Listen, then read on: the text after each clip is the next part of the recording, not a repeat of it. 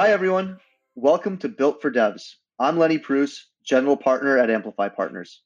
This podcast will offer up actionable insights to overcome some of the most challenging aspects of company building, from nailing your initial product to scaling your open source community to getting your commercial offering into customers' hands.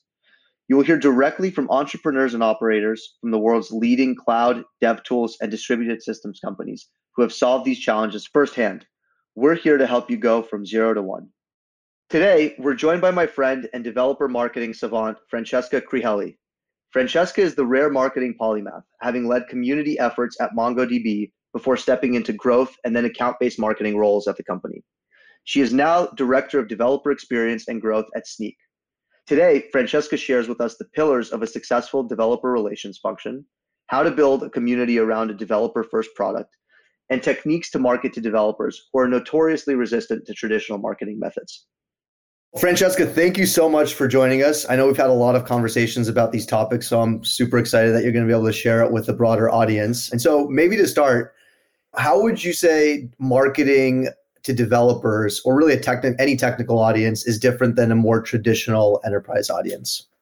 Yeah, that's something that a lot of people who get started in developer marketing who have worked in other industries or have worked with other audiences before come to this reckoning that the tactics they used in the past just will not work for developers. And I think it's just a matter of understanding your audience. And any good marketer has to go through the motions of understanding, you know, what does my audience care about? What stresses them out? Where do they go to find community, to learn about new things, new trends happening in the industry? For developers, that that world is vast. And if you're not in that world, it's really difficult to understand where to go first. So I think, you know, going through the steps when you're first getting started as a new person in developer marketing is, you know, taking the steps to understand that audience. But I think the primary differences are basically in how developers want to be communicated to. And I don't think it's too different from how consumers feel today. You know, they want honesty, they want transparency, they want to make sure that your organization reflects their values. And developers are the same way they need to be spoken to straight like the way they talk to each other so they want to work with software that they feel like understands them so if you think about what that looks like in terms of messaging it means like speaking in their language so talking to them about the technical aspects of their job and how that fits into what the value prop of your company is. So for example the canonical example of like you know how to use postgres in your python blog app or something like that is you know that's the type of thing you want to be showing. It's like i have a problem i want to create a blog or a content management system. I want to use python and i want to use postgres. How do i do it put it together and that's your piece and entire campaigns can be built off of that concept so it's just a matter of understanding like the pain points etc i think in terms of other aspects like when you think about the visuals and what kinds of representation you want. In a lot of software companies, they use images of people, and that works really well because you can humanize the software. I think for developer first companies, you have to think about the arenas and environments that developers are working in. So if a developer goes to your site and sees a terminal window or like a command line interface, or an IDE like JetBrains or VS Code, they're going to feel a bit more comfortable and understand that you know what they're talking about and that you are a legit developer tool because they see their own day-to-day workflow on your website. So I think on in terms of like marketing and distribution, messaging and you know what your creative looks like, I think those are the building blocks of how to think about developer marketing. But just if you're if you're getting started in it, go back to the fundamentals of okay how do i learn about a new audience? What are the things that i want i'm curious about? And what are the ways in which i understand how my audience wants to be spoken to what kinds of problems they have? And you could build a really good foundation just that way awesome i guess if i could distill what you're saying in two broad messages it would be the tactics are much more show not tell and it seems like the sacred cow really is building trust yeah, I think so. I think it's a lot of building trust. I think it's a lot of show don't tell because I think unlike a lot of other products that you might use today or like the average person might use today like iPhone apps, Android apps, those are designed in part to help make you experience value very quickly. And developer tools want to do that, but a lot of developers' workflows are very complicated and difficult. Mm-hmm. And so if you're telling a story about how you simplify this entire developer workflow, a developer is likely not going to believe you because they've been told that same story before and all of their by every vendor or every product that's in their workflow and their workflow is still a little difficult. So it's really a matter of showing that you're going to actually fulfill the promise and that you're not going to be like everyone else who promised and didn't deliver potentially. So, for example, like one of the most popular programming languages in the world is Python, which I mentioned before. And Python was built to be almost like declarative English so that you could say, I want to create this, and you can more simply create that. The levels of abstraction that developers need to work in today is so extreme that having to do any other additional type of cognitive load is just too much. So, showing how you simplify every aspect of their development workflow is a huge win. And that's one of the reasons why the show don't tell and building trust is so important. And so, like, once again, when you learn about the audience and understand the mindset, like just sit next to a developer all day and see how they work. Don't sit next to a development manager, sit next to somebody who codes all day. They're not in meetings, they have headphones on, they have two or three monitors up, and they're constantly just writing code that is a very difficult process and there's a lot of thinking involved it's a lot of abstraction, as I mentioned before. So it's a really different workflow than a lot of people who are marketers have experience with. Mm-hmm. So that type of understanding your audience and getting in their shoes can be really valuable when you're starting to think about how you want to go to market. And so, yeah, the building trust and show don't tell are really important because of that aspect, because so many people have disregarded that in the past. So you'll really stand out when you do. So switching gears a little bit, I know you've had a really unique experience because you've done everything from kind of community oriented marketing to enterprise account based marketing. So you've really seen the full life cycle of hooking a developer early in their journey and converting them to a massive enterprise account. Can you help us delineate or can you help define kind of the roles and functions of DevRel, of growth and demand gen and then kind of what we think of as more traditional account based brand marketing? Yeah, for sure. So to me, marketing is how you talk about your product, the way in which you represent your product across multiple channels. And it's also the primary source of identifying revenue potential. And so a lot of that centers around data and being really, really data driven these days. I think marketing in the past was very data driven. It was all about focus groups and understanding what customers want. And now I think we just have so much information about what customers want. A lot of it's prioritizing and figuring out who we go after, why, and what message we send to them. So I think a lot of marketing is answering those questions. And there's obviously a lot of different streams of marketing. You could say that ABM is probably the most prominent and powerful one in the enterprise today, primarily because when you take an account based approach, you really hit all of the members of the buying team, or you can follow that process of solidifying the buying team and selling to the whole buying team. And I was at SiriusDecisions a couple of years ago, and they were talking a lot about this of like, you know, what's the buying team look like? How do you market to the different members of the buying team? And I think within developer marketing, this is really important because a lot of the times the person that you're marketing to primarily the end user of your product is not the person who signs the checks. So for example i'll use an example of a company everyone knows which is stripe. You know they're worth like 95 billion dollars or mm-hmm. something like that. And they're primarily they create apis for payments and make a, a lot of different elements of payments much more simple to integrate into applications. And one of the interesting things about that is that usually the developers are the ones that are implementing that because it is a lot of work to build an entire service for processing payments across many different types of needs when you're moving money around. But what Stripe does is they have these APIs that mm-hmm. call those services, make it a lot easier. So developers like it because of the simplicity, but the actual person who signs it is usually like the CFO So, how do you tie those two people together? And a lot of that happens with account based marketing. When you identify that there's groundswell in an account and that there's developers from a certain account that are really interested in Stripe, you can take an account based approach and say, okay, we know that we need these different personas within this group to be aware of what Stripe is, the value it provides, and the ways in which this is going to continue to deliver value over time now we can communicate to these different members in different organizations to help convince them that this is the right deal to go forward with. So I think that's why ABM is a really powerful pillar there. But in order to do that, you need to build the groundswell first. And so that's where DevRel, you start off with DevRel, and then I think growth plays a really nice piece in there. So I'll start off with growth marketing first and growth, product led growth in general. I know a lot of people have been talking about product led growth. A lot of people associate it directly with like a free product. And that is just the way a lot of product led growth companies work today, but it's not necessarily the only way that you can organize a product led growth company. Product led growth is, is essentially looking at loops. And what are these growth loops that when you start putting value into them, so when you start investing resources into the loop, you actually get more value out of the other end. So the canonical example of that is the Dropbox invite loop.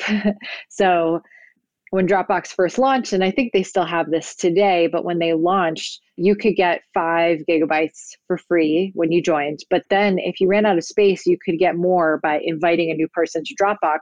And that was a really powerful referral chain.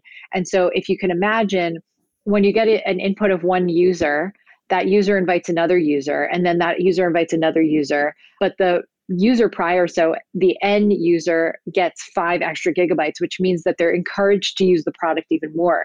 So the loop provides value in the acquisition of net new customers but it also increases retention and consumption of the original user. So growth loops are the primary foundation of what growth is based on today and constructing those growth loops starts off with marketing in a lot of ways because one of the most powerful growth loops in marketing are in SEO. So creating content that continues to deliver value that gets optimized over time that Google credits with credibility because of the traffic you generate, etc. So that's a classic growth loop that not a lot of people talk about, but also PPC, so paid advertising particularly on Google search and on Bing as well that's another powerful growth loop because if you find the keyword terms and if you can test the keyword terms that are really valuable for you, then you can end up with tons more value and tons of customer acquisition in the long term. So, those are the types of marketing growth loops that you can think about. But the most powerful ones are when you have marketing, analytics, design, engineering, and product thinking together. And that's the structure that we have at Snyk. We have these growth pods. They're exactly that. They're groups of different people with different subject matter expertise, and they work together to identify these growth loops based on customer insights on the data that we collect in our different tools. We use looker and amplitude primarily to understand product usage. And you know they develop hypotheses and try to figure out you know what is this growth loop? How can we accelerate it? So most recently a lot of that has been around you know our own invite user flow and then additionally around like our acquisition programs around like SEO and around how we drive people to the login page from various different places. So that's like the fundamentals of growth.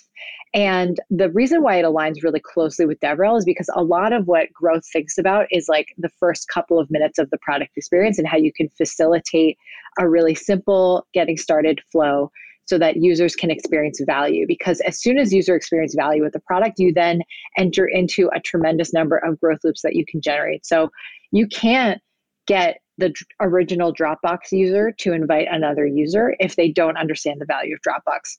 So you need them to experience value. But DevRel is, I think, all about being able to communicate the value to the direct audience that you're trying to sell your product to or that you're trying to get to use your product. And you can't really do DevRel if you don't have that really easy getting started experience. It's very difficult to do that because so much of it is the show don't tell. So if you have a really complicated getting started experience, it's going to be really hard for you to be able to show that easily. Now, there's a lot of edge cases there like Kubernetes, which you know has become wildly popular but is really really difficult to deploy and use. But I think that just speaks to the value that it provides. The end value is so enticing that a lot of people are really curious about it and want to learn more. So a lot of DevRel, the foundations there are can you drive awareness of your product by better understanding and putting these folks who are really embedded in these programming communities into the community to help you as a business understand how you can reach them and then also do all that work to reach them and build those relationships. A lot of the times in DevRel, that gets boiled down to sending people to speak at conferences. That's a very successful form of DevRel, but it's not the only one. You also have education and a lot of the times documentation and support exists in DevRel organizations. You also have content creation.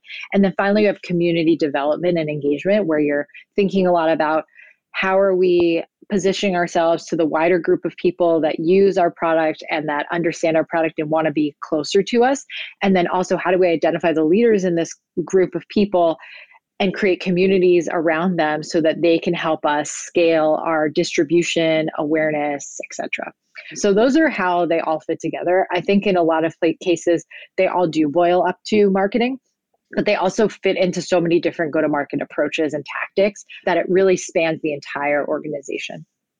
That's awesome. Super helpful. And you kind of jumped to my next question, but one of the most common questions we get by our companies is they have some sort of early product that targets a technical end user.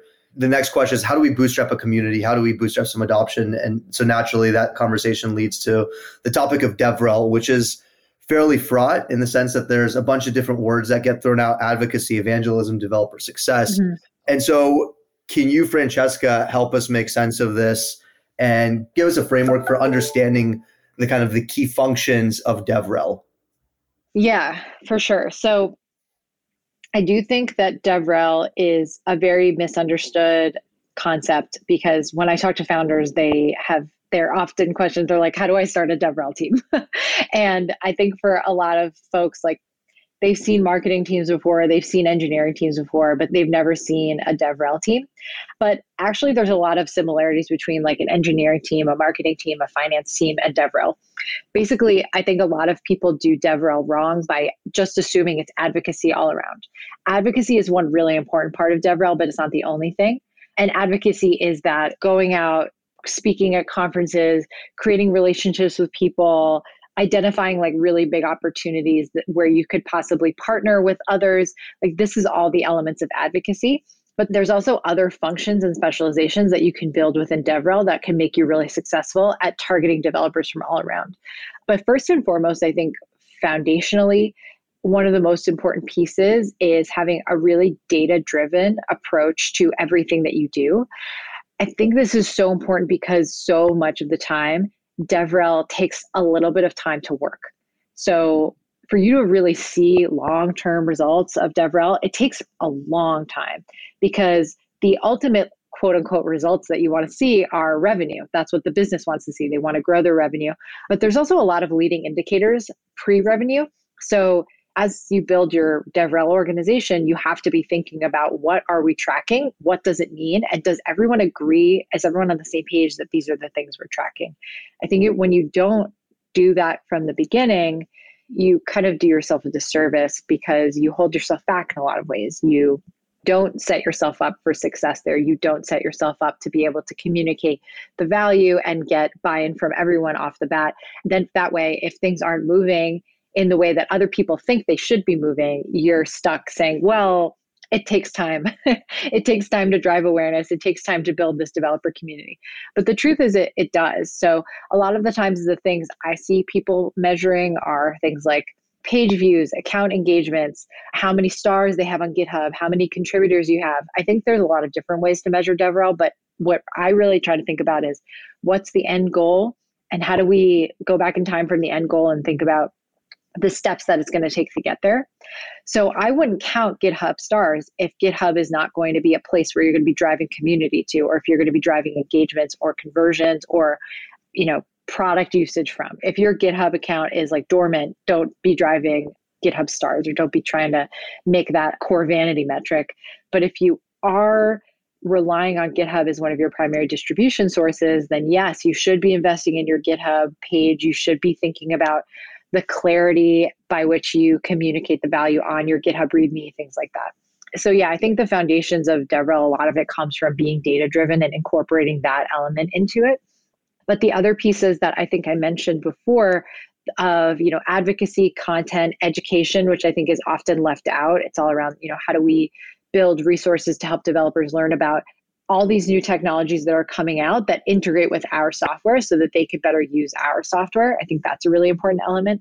But then there's other things that different organizations do that I really love. So at my past role at MongoDB, we had a really cool startup accelerator program that we started that helped us work with early stage startups that wanted to use our platform and we gave it to them for free for an extended period of time and then in exchange they did like programming with us and did different like customer stories and stuff like that. When I left, two of the biggest customers that we had running on self serve were people who came from that program. So that was really cool. And that's a way that you can use developer relations to try to directly engage with like a core audience, for example, like startups, which could be really powerful. Another thing that I love to see DevRel teams doing is investing in college education and high school education. So finding ways to build like college or student ambassadors, helping them do things like build clubs at their school so that they could teach people about your technology and the technologies that surround it. Things like First Robotics have been so instrumental in getting more kids interested in STEM. I know that there's a lot of like women's led robotics teams now as a result, which is great. So that type of structure works really well with high school students and with some, it's to some extent with college students. So think about how you can incorporate that into your DevRel strategy as well. I know it's not as easy for early stage startups, but I can say that, you know, getting folks in at the early age when they're doing their education and they're curious and they want to build up a skill set, helping them understand how your technology fits into their education can be really powerful for them, especially as they then go into the workforce and bring along their toolkit that they learned with you. So you just talked about a bunch of different uh, initiatives that a DevRel org can undertake to drive kind of developer awareness and interest and usage. For a company that's just getting started with limited time and resources, what do you think is absolutely critical? Where would you invest of the foundations of DevRel, where would you advise startups to really invest their time and yeah. energy? Yeah, 100%. So I always say three things. And I always tell founders that they know what those three things are because they've used new products before. the first is make the first five minutes as easy as possible. Make the install a dream, npm install your product name if possible. Make the settings and setup process really, really easy. You don't want to complicate anything. Make sure that people can get to value as fast as possible with as little obstacles as you can. The second piece is creating really awesome docs. By awesome docs, I just mean clear, descriptive, no nonsense information about how you use your product answering people's questions. Every developer knows that good documentation helps facilitate what they do. Documentation, I sometimes say, oh, it's a band aid for a product that doesn't work, but that's actually not entirely true. It's actually part of the product, it's how your product works. Because developers usually have the documentation pulled up alongside their IDE as they're programming because not everyone can remember every single invocation or every single step to every process. So that's a really important piece. And then finally, I would say build some type of forum or oftentimes people call it quote unquote community, but create some sort of space where people can ask you for support and you can showcase that publicly because a it's a really powerful way for you to start building relationships for people to start trusting your business. It's also really good for seo questions and answers are a really good way for you to build credibility online. That's why quora has such strong seos because they're question and answer based. So people can often discover you online through your q&a or your forums. So those are the three things that i always recommend to founders. Francesca thank you so much. This was awesome. Of course. Happy to be here Thanks for listening to Built for Devs. If you enjoyed this episode and want to hear other episodes like it, please hit subscribe. You can also find more content on our blog at amplifypartners.com and on our Twitter at amplifypartners. I'm Lenny, and thanks for listening. We'll catch you next time.